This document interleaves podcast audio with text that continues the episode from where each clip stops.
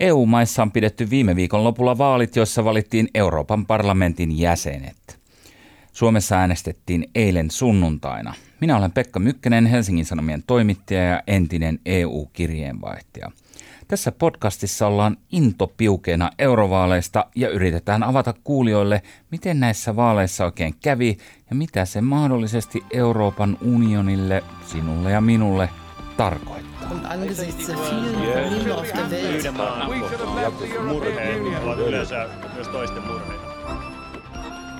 Tänään vieraanani täällä studiossa on Helsingin Sanomien EU-asioihin perehtynyt toimittaja Jarno Hartikainen, josta on tullut tämän podcastin päivystävä dosentti. Hän on täällä jo kolmatta kertaa. Jarno auttaa meitä perkaamaan vaalin tulokset sekä Suomessa että Euroopan laajuisesti. Tervetuloa Jarno. Kiitos. Ja näin alkuverryttelynä voisi sanoa pari sanaa tästä äänestysaktiivisuudesta, jota, jota on paljon puitu tässä podcastissa aiemmin. Nimittäin näissä eurovaaleissa päättyi eilen neljän vuosikymmenen kirous EU-parlamentissa. Äänestysaktiivisuus on laskenut joka eurovaaleissa tasaisesti. Vuonna 1979 se oli 62 prosenttia, mutta viime eurovaaleissa 2014 enää 42,6 prosenttia. Mutta eilen voi veljet, voi siskot, äänestysprosentti kipusi himpun yli 50 prosentin. Sillä tasolla ei ole oltu EU-tasolla siis vuoden 1994 eurovaalien jälkeen, jolloin Suomi ei ollut edes EU-jäsen vielä. Ja Suomessakin tämä äänestysaktiivisuus nousi 1,7 prosenttiyksikköä ja kotimassa annetusta äänistä – se oli 42,7 prosenttia verrattuna edellisvaalien 41 prosenttiin. Ja sitten jos lasketaan nämä ulkosuomalaiset mukaan, niin sieltä noustiin sieltä alle 40, eli 39,1 40,7 prosenttia. Ja tähän ei pysty paljon muuta toteamaan kuin, että jihaa, baila baila, tiko tiko, samba zumba. Mutta Jarno, sä sanoit aiemmin tässä ohjelmassa, että Kannattaa äänestää, kun vaalipaikoilla on tarjolla myös kahvia ja pullaa. Kerropa nyt, miltä se maistui, se, se tarjoilu. Oliko tymäkkää sumppia ja miten luonnehtisit pullaa ja millainen aktiivisuus muuten näkyy siellä sun omalla äänestyspaikalla? No mä äänestin tuolla Etelä-Helsingissä ja täytyy sanoa, että kävelin ihan suoraan siihen tiskille esittämään henkkarini, että eihän siltä varsinaista tungosta ollut eilen, eilen aamupäivällä, mutta tota, et, et, äh, kiva kuitenkin tietää, että äänestysaktiivisuus nousi. Ää, sumppi oli, sanoisin, peruslaatua. Pulla oli kuohkee, ma, ma, erittäin maittava rasvaa just sopivasti, kanelia riittävästi. Hmm. Oliko käytetty kaloreita? Oli, oli, riittämiin. Hyvä. Mennään sitten näihin tuloksiin. Tuota, kerro Jarno Hartikainen ensin, että miten Suomessa kävi noin vaikkapa ensin puoluetasolla ja mitä havaintoja siitä voi tehdä vaikkapa jos vertaa eduskuntavaaleihin tai edellisiin eurovaaleihin tai sitten tähän kysely, kyselytutkimuksiin, mitä nyt puolueesta on tehty viime aikoina? No, ö, ensin se tavallaan ilmeinen homma. Kokoomus säilytti suurimman europuolueen aseman, reilu 20 pinnaa äänistä, kolme paikkaa Euroopan parlamentissa. Tämä oli odotettua. Kokoomuslaiset äänestäjät ovat tunnollisia – he tota, sateessa ja tuiskussakin menee äänestyspaikoille ja on kiinnostuneita EU-asioista ja EU-myönteisiä. Sitten sit vaali iso, iso storia ja uutinen oli vihreiden kova nousu. Historian paras vaalitulos 16,0 prosenttia äänistä, yli 6 prosenttia nousua viime vaaleista viiden vuoden takaa, silloinhan vihreillä menikin kyllä vaalit aivan penki alle. He menetti, menetti silloin toisen paikkansa nyt se tuli takas ja tota, tulikin takas kovalla ää, tuloksella. Ja jos tai kun ää, Brexit toteutuu, eli Britannia lähtee EU-sta, niin vihreät saa kolmannen meppipaikan, eli siellä on Alviina Alametsä tuota, ensimmäisellä varasijalla niin sanotulla Brexit-paikalla odottamassa kutsua Brysseliin tai Strasbourgiin. Eli, eli heidän meppimääränsä kasvaisi siinä tapauksessa 200 prosenttia. Kyllä, se, wow. on, aika, se on aika kova tulos. Melkoinen saavutus. Mutta sitten äh, keskustan romahdus oli tietysti, se oli odotettavissa. Se ei ehkä ollut myöskään ihan niin paha kuin, kuin pelättiin, koska he tosiaan menetti nyt kolmesta paikasta yhden ja, ja Mauri Pekkarisen vetoavulla säilyttivät, säilyttivät kaksi paikkaa, mutta, mutta ei ollut mitenkään poissuljettua se, että he olisivat jopa menettää kaksi paikkaa tota, näissä vaaleissa, joten semmoinen torjuntavoitto sieltä tuli. Sitten perussuomalaisten tulos 13,8 prosenttia oli, se on taas tämmöinen niin monitulkintainen, että ää, halla eilen TV-haastatteluissa korosti sitä, että, että ei ole, tulos ei ole pettymys ja, ja näin, mutta jos eilen äh, halla näytti tyytyväistä naamaa televisiossa, niin mä en tiedä miltä sitten se pettynyt naama näyttää, koska kyllä se ilme oli niin hapan, että, että siinä niin kuin ne, se sanallinen viestintä kyllä jäi tuota, kirjoittamattoman viestinnän niin kuin jalkoihin. Et, et se 13,8 prosentin ää, tulos on kuitenkin prosentin, prosenttiyksikön parannus viiden vuoden takaisesta, mutta tavallaan kun tässä oli gallupit Gallupit kuitenkin antoi ymmärtää, että voisi tulla parempikin tulos ja heillä oli kova semmoinen buuki päällä, että nyt mennään Eurooppaan ää, tekemään tällaista niin kuin uusoikeiston vallankumousta ja, ja tota, käännetään EU-laivan ruoria, niin ei tämä nyt ihan sitten semmoinen jytky ollut. Ja kun verrataan siis tosiaan kyselyt, kyselytutkimuksia ja, ja tätä äänestystulosta, niin siinä tulee taas mieleen se vanha juttu, että – se ratkaisee, ketkä menee sinne uurnille, ei se, että mitä ihmiset johonkin puhelimeen Gallupin kyselijälle vastaa. Joo, siinä on perussuomalaisilla on, on varmasti niin kuin kova työ saada niin kuin oma potentiaalinen kannattajakunta niin kuin innostumaan vaaleista ja lähtemään. Ja, ja sitten, tota, en tiedä, oliko sitten e-, ehdokas asettelussakin jotain ongelmia, että heillä ei ehkä ollut Uudellamaalla sitten sellaista sel- selkeää niin kuin ei mitään sellaista, mitä voisi niin halla itsensä verrata, joka oli viisi vuotta sitten ehdolla, että, että Huhtasaari on todella vahva totta kai satakunnassa ja on presidentinvaalien kautta tehnyt kasvojan tunnetuksi, sai, sai sinänsä niin kuin ihan hyvän äänipotin, mutta, mutta että heille ehkä oli niin kuin ongelmia nyt sitten saada semmoinen niin kuin hyvä, hyvä ehdokas kaarti.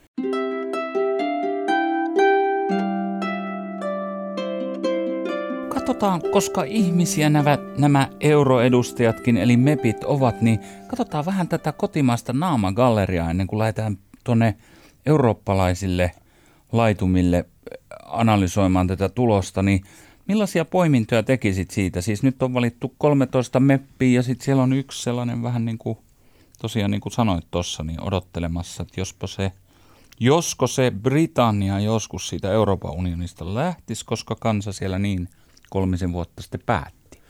No ensinnäkin suomalaisten, suomalainen meppiporukka uusiutuu aika lailla. 13, 13 mepistä kuusi on uusia. Eli tota, paljon ihmisiä, jotka täytyy opettaa talon tavoille. Perussuomalaisten ryhmä uusiutuu kokonaan, koska Pirkko Ruohonen Lerner ei onnistunut uusimaan paikkaansa. Teuvo Hakkarainen ikään kuin tulee hänen, hänen, ajo hänestä ohi.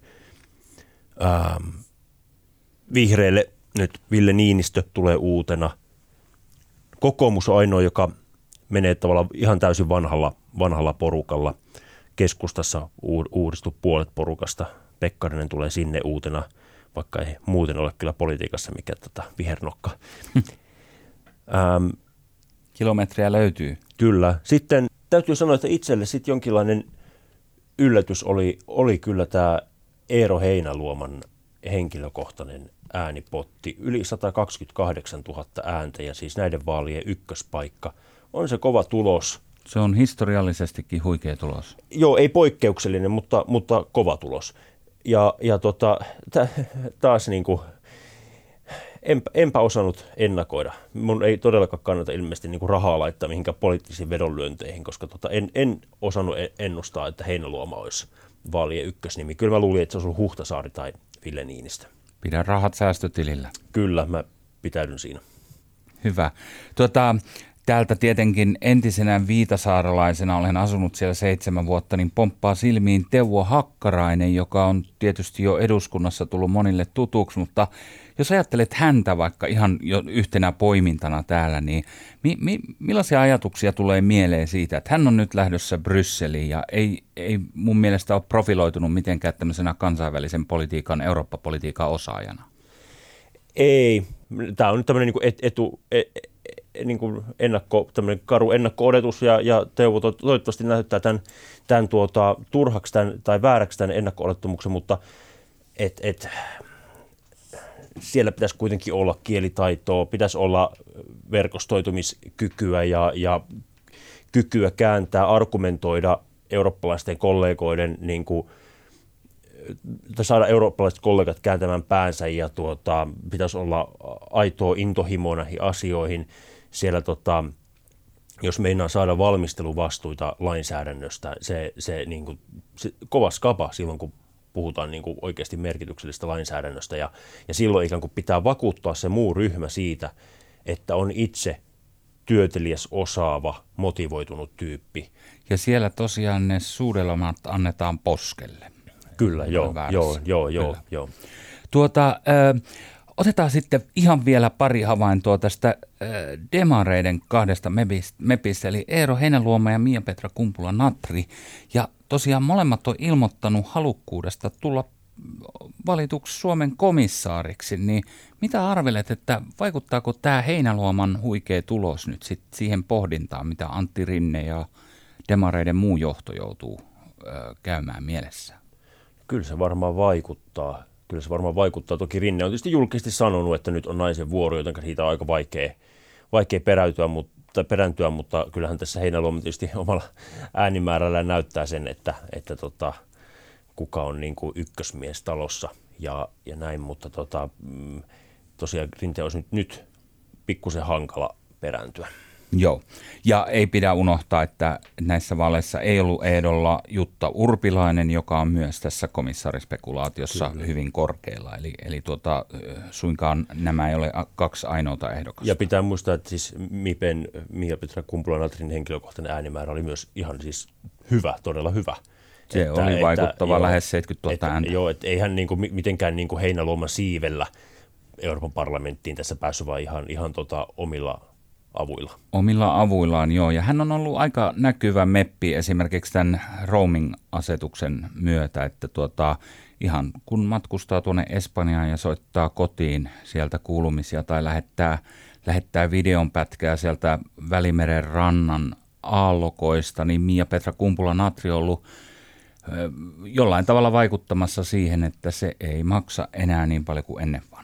Joo, ja sitten täytyy sanoa, että tässä sit, sit kun mietitään nimis, komissarin nimitystä tai ehdokasta sinne, Suomen ehdokasta, niin tosiaan Mippe on toiminut viisi vuotta Euroopan parlamentissa ja, ja on ikään kuin vakiinnuttanut asemansa siellä, siis saanut paljon niin kuin tavallaan vaikutusvaltaisia tehtäviä siellä, niin se, että hän tuntee koneiston niin hyvin, niin on myös ehdottomasti hänen vahvuutensa tässä, kun, kun tuota komissaari ehdokasta sinne lähetetään. Joo, ja ymmärtäisin, että hän on aika hyvä verkostoituja tyyppi, että hän osaa tätä ikään kuin Brysselin ja Strasbourgin peliä aika Kyllä. hyvin pelata.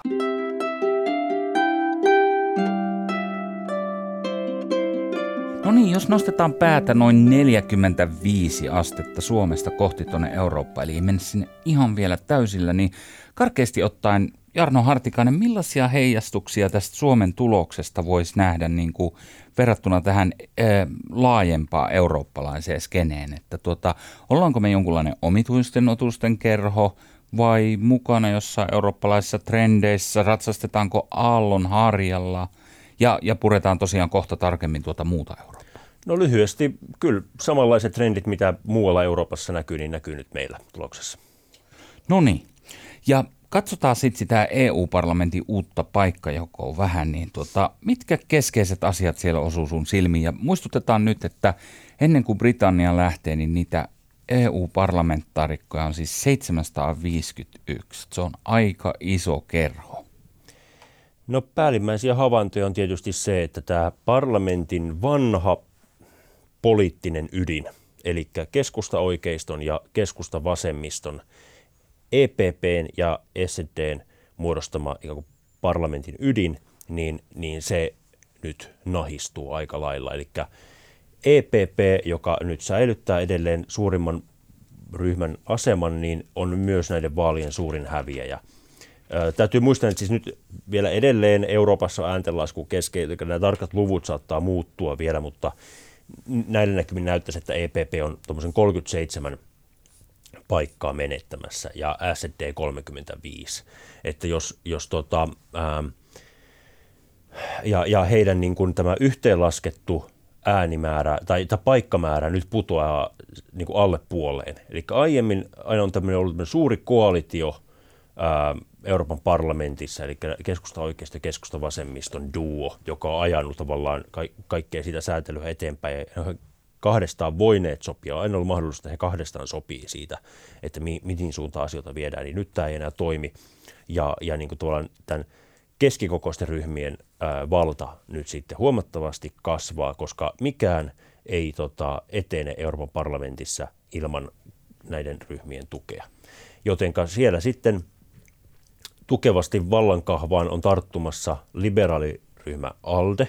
Heille, niin kuin, nyt jos mennään voittajien puolelle, niin ALDE on näiden vaalien niin kuin selkeästi suurin voittaja. Että ja se on saa... tämä keskusta-emoryhmä siellä. Keskustan ja RKPn emoryhmä, ALDE, johon nyt on sitten vaalien jälkeen liittymässä äh, Macronin puolue Ranskasta, ja se selittääkin siis aika pitkälti tämän, tämän tota, äh, vaalituloksen tai vaalivoiton, että heille olisi nyt jopa niin kuin 40 lisäpaikkaa tulossa. Se on aivan huikea, huikea nousu parlamentin kolmanneksi suurimmaksi ryhmäksi. Se on integraatio myönteinen ryhmä, talousliberaali ryhmä. Mä luulen, että että EPPlle ja STTllä on paljon haluja hakea nyt sitten tukea omille linjoilleen ja neuvotella kompromisseja nimenomaan Alden kanssa.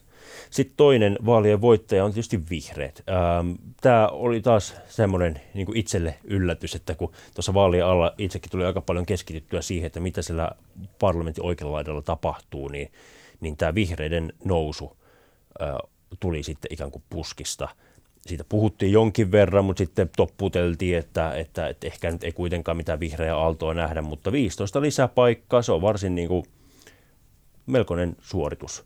Ja sitten kyllähän tuo oikea laita myös vahvistui, eli EU-kriittiset, EU-vastaiset jopa puolueet, maahanmuuttovastaiset, tämmöiset niin kansallismieliset puolueet, ne on nykyisellä jakautunut kolmeen ryhmään, ECRn, EFDDn ja ENFn. He on saamassa nyt 17 lisäpaikkaa näiden näkymin.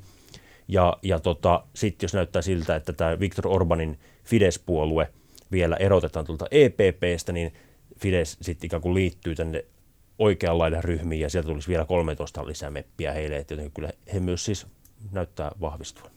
Joo, ja tämä Orbanhan on jännittävä hahmo siinä mielessä, että hän on käynyt tämmöistä voimakasta EU-vastaista kampanjaa ja taisi saada jotain 52 prosenttia eilen eilen tuota äänestetään hänen Fidesz-puolueensa. Eli, eli aika, aika tuota, kiinnostava tilanne siinä.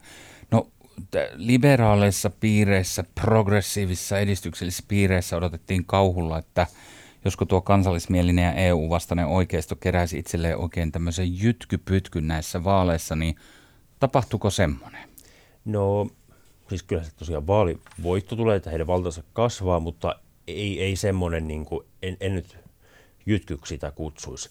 Totta kai sitten ää, tietyissä jäsenmaissa he sai niin kuin, ja isoissa jäsenmaissa niin kuin, tosi hyvän tuloksen, mutta jos katsotaan ihan koko Euroopan parlamentin tulosta, niin tosiaan tuo 17 lisäpaikkaa nyt tämänhetkisen tiedon valossa.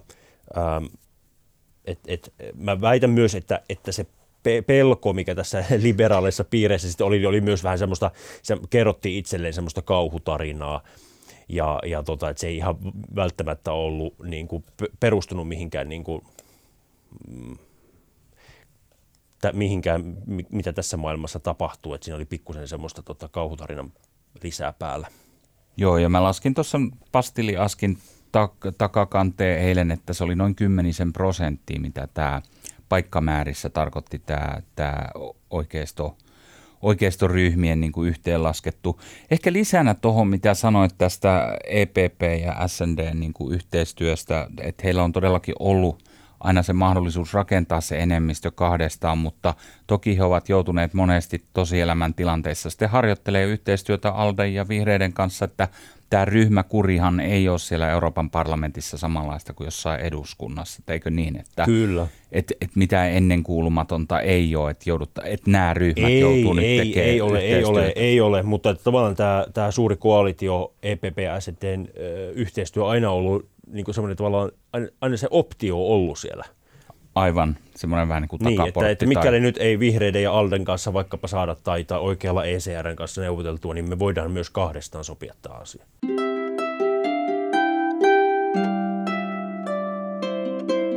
No sä viittasitkin tuohon vihreiden nousuun, joka, joka tuota, sulle tuli vähän puskista ja, ja tuota, tämä ilmasto on kuitenkin ollut kovasti tapetilla ihan ruohonjuuritasolla. Me on nähty tuossa eduskuntatalo edessä joka perjantai koululaisia osoittamassa mieltään, mieltään tuota, voimakkaampien ilmastotekojen puolesta. Ja se oli iso teema meidän eduskuntavaaleissa, niin näkisitkö Jarno, että tässä vihreiden nousussa itää jonkinlainen siemen nyt mahdollisesti tiukempaa ilmasto- ja energiapolitiikkaan, tai ehkä voisi puhua kunnianhimoisemmasta, että tuota, puratko parilla ajatuksella tätä vihreätä aaltoa, että miten se voisi vaikuttaa siihen ihan, ihan tuota, lainsäätämiseen ja politiikan tekoon? Se, se on tosi kiinnostavaa nähdä, että miten tämä, miten tämä tosiaan realisoituu siellä lainsäädännössä, koska nythän tosiaan äh, me ei tiedetä, kaiken, kaiken, kaiken, kaiken sen, sen, sen su, suunta määrittyy oikeastaan sitä kautta, että, että EPP on nyt sit edelleen se suurin puolue, joten he lähtee nyt sitten aina tapauskohtaisesti funtsimaan, että mistä suunnasta he lähtee hakemaan tukea. Nyt kun vaikka tulee joku ilmastolainsäädäntö, mistä suunnasta he, he lähtee. Joten nyt EPPllä on sitten valinta, että lähteekö nyt vaikka sieltä niin kuin ja vihreistä hakemaan tukea, haluatko se niin ajaa vahvaa niin kuin ilmastolainsäädäntöä? Vai onko EPPssä vallalla se ajattelu, että, että tota, et, et, ei, ei, ei, ei pidä tota, et, et ilma, nyt ollaan niin kuin ilmastopaniikin vallassa ja, ja tota, pitää tehdä niin kuin, pitää pitää järki kädessä ja, ja tehdä maltillista ilmastolainsäädäntöä, jotenkin jospa haettaisikin sitä tukea sieltä oikealta vaikkapa sieltä ECR-ryhmästä, mikä, mikäli se nyt pysyy kasassa ja riippuen vähän, että minkälaisia ryhmiä sinne oikealle rakentuu. Joten tämä on niin kuin, edelleen paljon on niin kuin EPPn ja SDn käsissä. Et, et sitten se on tosi kiinnostavaa nähdä, että kummalta puolelta nyt vaikkapa sitten ilmastokysymyksessä sitä, sitä tukee ja pohjaa lainsäädäntöä rakentamaan. Joo, ja tässäkin ohjelmassa oli aiemmin Petri Sarvamaa kokoomuksesta ja Heidi Hautala, ja Sarvamaa täällä sätti Hautalaa siitä, että häneltä puuttuu kaikenlainen realismi, että ajaa jopa Euroopan unionin tai Eurooppa ajaa päin seinää näissä eh, epärealistisissa ilmastotavoitteissa, jotka ei pohjaudu talouden tosiasioihin. Joo, tässä ja tämä on hyvä, hyvä esimerkki siitä, että et, et siis Sarvamaa meni tosiaan meppinä, meppinä läpi ja, ja kokoomuksen – eurovaaliohjelmassa halutaan kunnianhimoista ilmastopolitiikkaa EUlle, mutta sitten sinne lähtee MEPPI, joka vastustaa nimenomaan kunnianhimoista ilmastopolitiikkaa, että, että, että tässä tämä niin kokoomuksen linja on ihan hajalla, että, tota, että siellä on tota, Sirpa Pietikäisen kaltainen niin kuin vahvan ilmasto- ja ympäristö sääntelyn kannattaja. Sitten on Sarvamaa, joka just vaalien alla kirjoitti vielä tämmöisen viimeisen, viimeisen blogin siitä, että jotenkin tällaista ilmastopanikista ja, ja tota, miten ilmastoskeptikot ei ole saanut ääntänsä kuuluviin, joten kokoomus on niin kuin Euroopan parlamentissa aivan hajalla sen ilmastokysymyksen suhteen.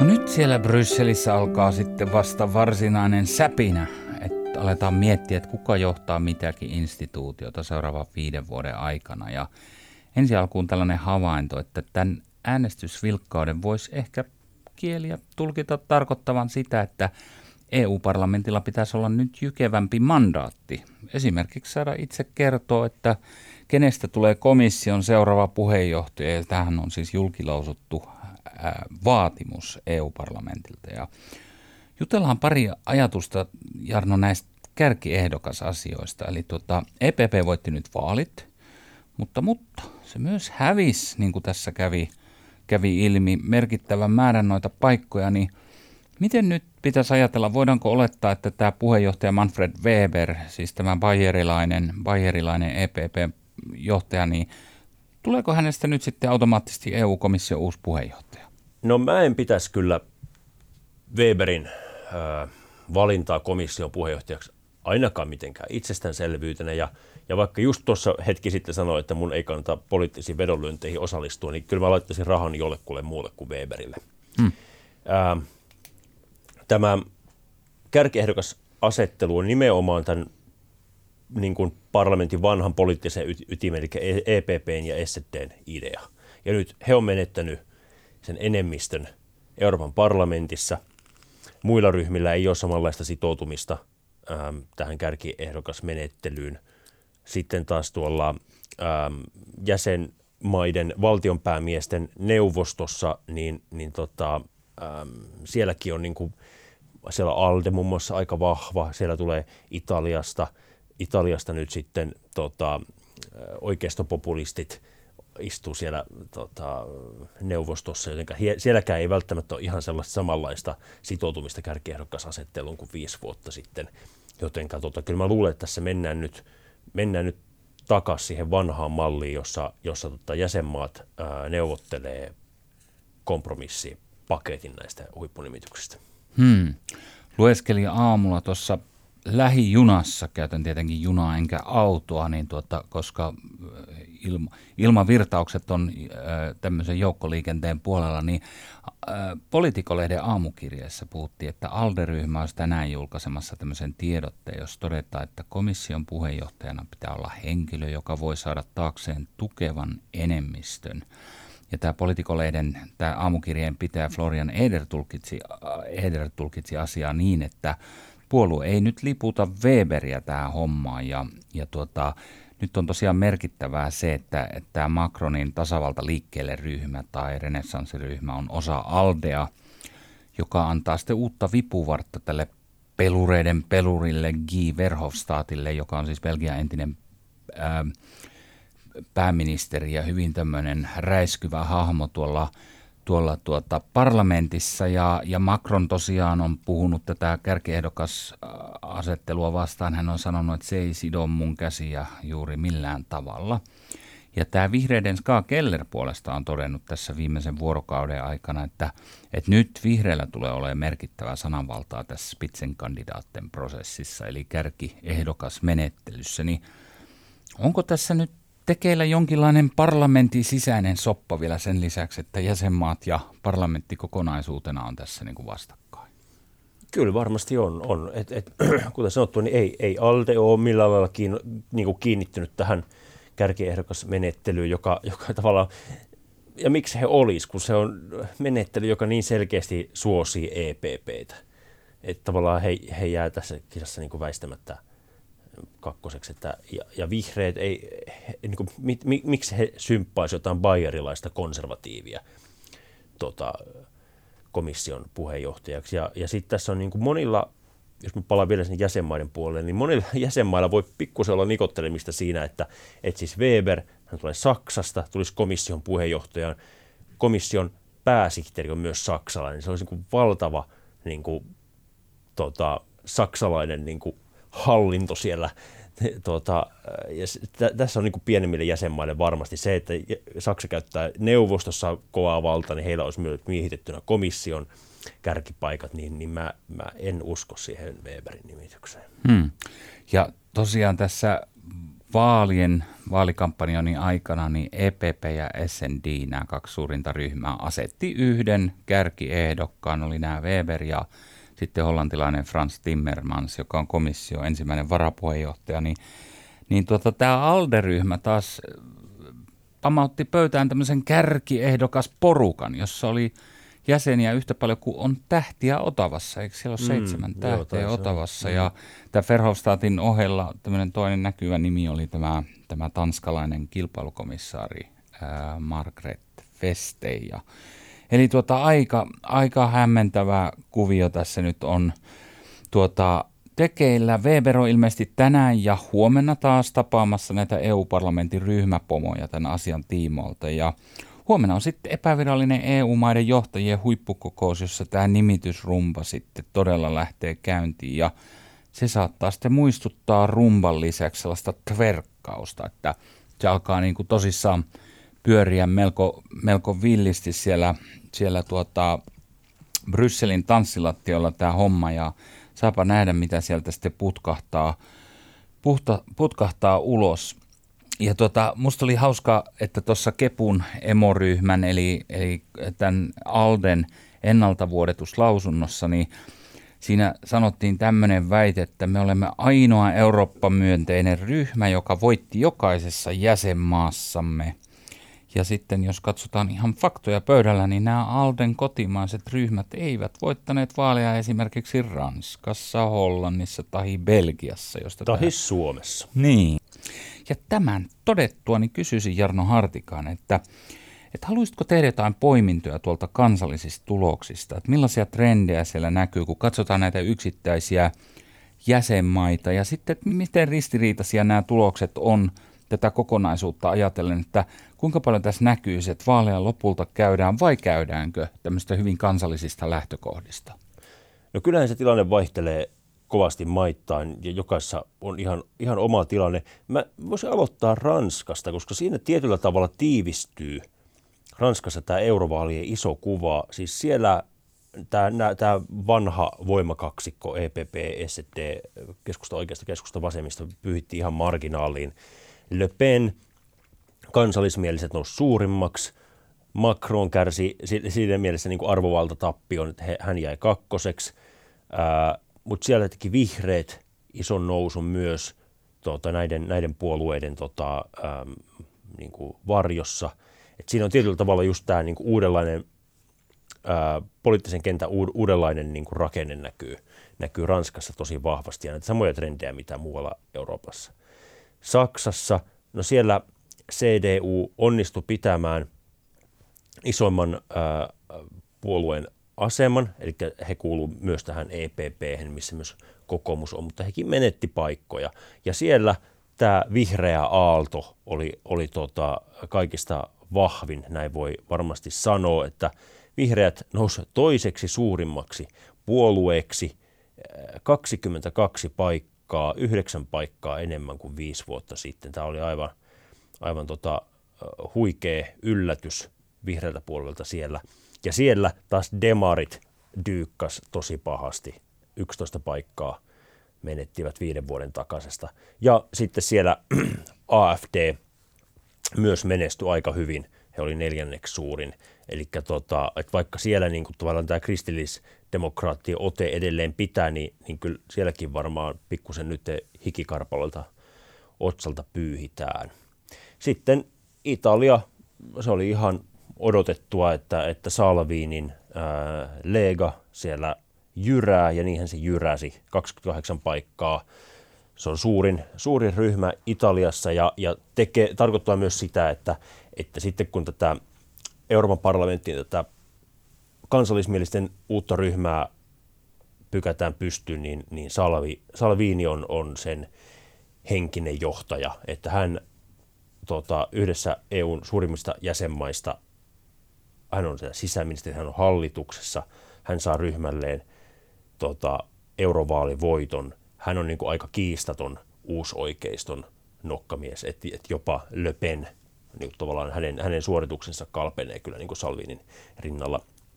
Sitten se on ihan kiinnostavaa, että, että Italiassa sitten tämä hallituskumppani Viiden tähden liike, hekin sai aika hyvän, hyvän tuloksen, mutta, mutta jäi 14 paikkaan kolmanneksi – tuolla tuloksissa, joten kyllä tämä, niin kuin tämä ihan selkeästi näyt, näyttää, että osoittaa sen, että Italiassa että et Salvini on se, jo, jolla on niin kuin de facto valta ja, ja viiden tähden liike on jäänyt niin kuin siellä tota, hallituksessa nyt vähän niin kuin juniorikumppanin rooli ja, ja tota, heitä viedään. Sitten Britannian tulos oli, sitä on vähän niin kuin tulkittu tällaisena kansanäänestyksenä niin kuin Brexitin puolesta kautta vastaan ja, ja Nigel Faragein Brexit-puolue sai odotetusta tosi vahvan tuloksen, 29 paikkaa ja, ja tota, suurin, suurin puolue, että tavallaan sinne niin kuin, he sai tämän niin kuin, tavallaan Brexit.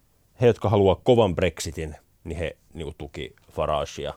Sitten tämä on niin kuin, liberaalit, liberaalipuolue siellä sai nousi toiseksi ja, ja se on taas niin kuin, tämä päinvastainen mm. tuota, viesti, että he, jotka niin haluaisi sitten, että e, Britannia pysyy, pysyy EU-ssa, niin he tota, ryhmitty näiden taakse. Ja sitten taas vanhat, vanhat valtapuolueet sysätään sivuun ää, konservatiivipuolueelle aivan järkyttävä tappio, 15 paikkaa menetystä, niin he saivat vain neljä meppiä.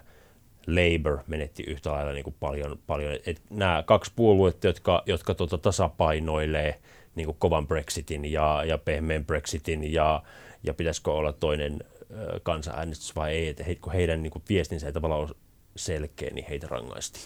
Hmm. Tuota, tässä on yöunet jäänyt varmaan itse kullakin vähän lyhyeksi, mutta pyydettiin tuonne uutisoimaan tuota MM kultamitali humua ja kävin tuolla kauppatorilla tarkastamassa, että millaista liikennekaosta Mörkömarkon maalit olivat aiheuttaneet ja voin, voin tässä tunnustaa, että se oli aika moista se liikennekaos. Tuota, ja, ja siitä syystä en ole ihan hirveästi ehtinyt perehtyä näihin tuloksiin jokaisessa jäsenmaassa, mutta siellä tosiaan nämä asiat vaikuttaa sisäpoliittisiin asetelmiin monissakin maissa ja esimerkiksi tosiaan Salvinihan on nyt semmoinen johtaja, joka on vahvistunut sekä kotimaisessa kenessä että tässä Eurooppa-skenessä. Ja, ja tuota, Kreikassa esimerkiksi tämä vasemmistolainen Sirissa sai kunnolla köniinsä ja, ja pääministeri Alexis Tsipras on päättänyt, että maassa on järjestettävä uudet vaalit. Ja Suomessa taas nähdään, ellen nähnyt unta, vaan luin jonkun, jonkun analyysin tuossa aamutuimaan, niin, niin tuota, kokoomus vahvistui nyt hitusen, mutta sitten se on taas oppositiossa täällä Suomessa, että tämmöistä niin kuin nykivää liikettä suuntaan ja toiseen aina kansallisella tasolla näissä vaaleissa. Ja sitten spekulaatiot alkoi siitäkin, että Italia saattaisi mahdollisesti olla matkalla uusiin vaaleihin, että tämä kuitenkin tämä tämä Legan tulos oli, taisi olla prosenteissa mitattuna täsmälleen kaksinkertainen verrattuna tähän viiden tähden liikkeeseen. Eli mm. monenlaista niin kuin sit semmoista sisäpoliittista heijastusvaikutusta tällä on. Kyllä, kyllä näin se on. Joo. Jarno Hartikainen, summa summarum, mitä meille jäi näistä vaaleista käteen? Millaista Euroopan unionia voimme tässä tulevan viiden vuoden aikana odotella? No mä sanoisin, että ei tullut vallankumousta suuntaan eikä toiseen. Ää, tuli kylläkin niin kuin siis ihan merkittäviä heilahduksia ja yllätyksiäkin näissä tuloksissa on aika paljon, mutta, mutta ei tarkoita mitään, mitään niin U-käännöstä EUn suunnassa, mutta, mutta on tosi kiinnostavaa nähdä, miten uusi Euroopan parlamentti toimii. Ja se nähdään heti näissä nimitys, nimityshommissakin, että, että, että mi, miten – enemmistön tuki niin kuin komission puheenjohtajalle haetaan, sen jälkeen koko komission kokoonpanolle ja, ja tota, et, et, miten nämä vahvistuneet keskiryhmät, niin, tai nämä kes, keskikokoiset ryhmät, niin miten he valtaansa käyttää ja miten heille valtaa annetaan. Kiitos sinulle Jarno Hartikainen EU-politiikan syvässä päädyssä ilman happipulloja, mutta koskaan hengästymättä sukeltelevat toimittaja ja kiitos tietenkin kuuntelijat. Tässä oli 12 ja viimeinen Into Piukeena eurovaaleista podcast. Kiinnittäkää silti jatkossakin huomiota Euroopan unioniin, koska siellähän me olemme ja sehän on osa meitä, se on meissä. Se on osa meidän, sinun ja minun maailman menoamme. Kiitos Jarno. Kiitos.